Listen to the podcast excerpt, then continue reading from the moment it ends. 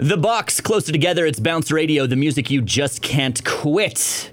The Blackberry is no longer a functioning piece of technology. Its run has come to an end. Blackberries no longer work. The Blackberry is dead. Long live the Blackberry. Now, I was never a Blackberry owner myself. When they were kind of at the top of the charts, I was, uh, how you say, embroiled in the poverty of an early, burgeoning radio career. I couldn't afford a Blackberry, didn't have one. However, I remember the very first time somebody blew my mind because they possessed a Blackberry.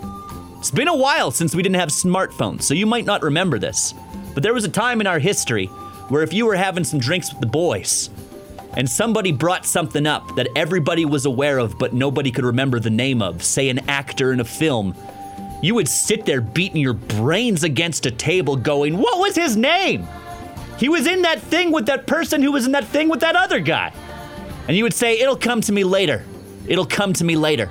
And you would wake up in the dead of night three weeks later and you would be like, It was Kevin Bacon!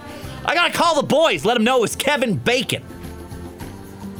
I was in one of those discussions with my friend Ike while living in the town of Nelson, British Columbia. I said, I guess we'll never know this one, Ike. I'll call you in three weeks. My friend Ike said, Oh no, Kier, we're getting to the bottom of this now. Pulled out his Blackberry and just Googled it. And I said, What wizardry is this?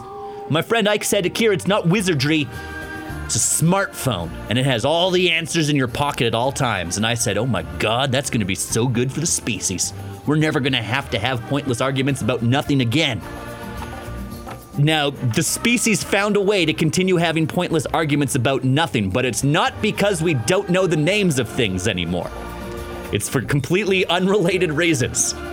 Rest in peace to the Blackberry. Bounce Radio.